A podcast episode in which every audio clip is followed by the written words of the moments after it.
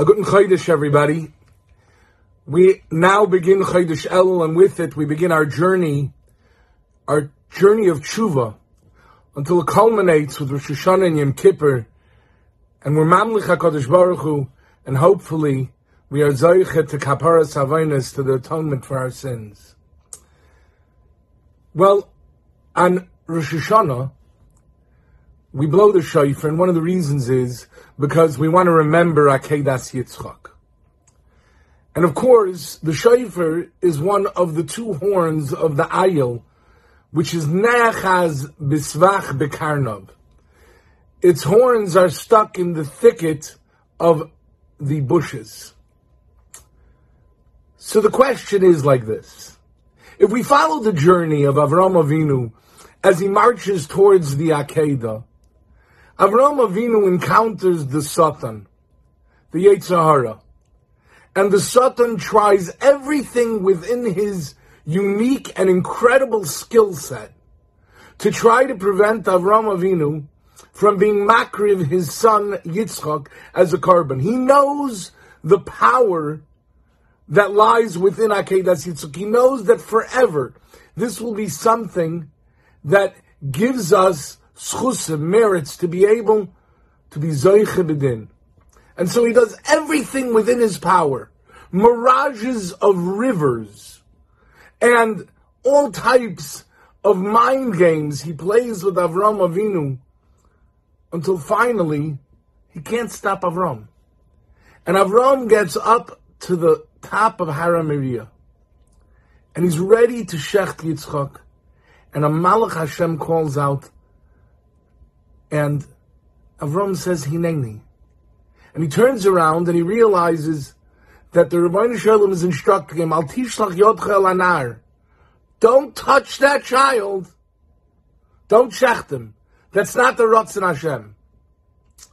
And he sees an ayil, which is Nechaz Bisvach Bekarnov. He sees a ram that's ready to shecht, or ready to be shechted.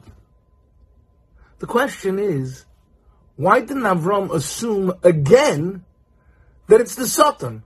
I mean, the Satan's tried everything. So maybe the Satan's going to tell him, oh, hold on, Avram. Don't touch him. That's not the Ratzon Hashem. Why didn't Avram assume that once again it's the Satan? It's a very powerful and important question. And Rav Meir Shapiro says, Amir de He gives an incredible answer. When Avram Avinu saw the ayil stuck in the thorns and the thickets of the bushes, he realized, oh, that's what the Nisayan is all about. It's not so I should triumph, so I should win, so I should actually shecht Yitzchak. The Nisayan is when we are embroiled in the challenge and we are fighting ourselves to be able to do the Ratzon Hashem when we are stuck in the branches, Avram saw himself in the ayil. He saw himself fighting and struggling to achieve and to accomplish what appeared to be almost an impossible gzeira, an impossible tzivui from Hashem. So Avram understood, I don't have to shecht Yitzchak in order to fulfill the Ratzon Hashem. Hashem wants me to struggle and to fight. What the Ribbono Shel Olam wants from us is the fight and the struggle.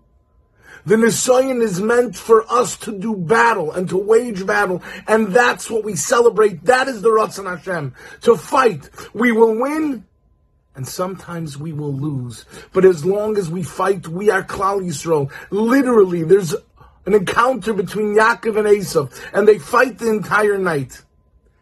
And finally, Yaakov beats the Sar Shel Esav, he vanquishes him, he triumphs over the Sar Shel Esav, and instead of letting him go, he says, wait, no, I'm not going to send you away unless you bless me. What is the blessing? The blessing is that you will be called Yisrael. Why? Kisorisa v'imanoshim batuchal because you fought with angels and you overcame. Why aren't we called Vatucho? Why are we called Yisrael from a Lashon of Saris? And the answer is because we fight, because we're a nation of fighters. And as we begin this journey of tshuva, we have to know one thing. Hashem just wants us to fight.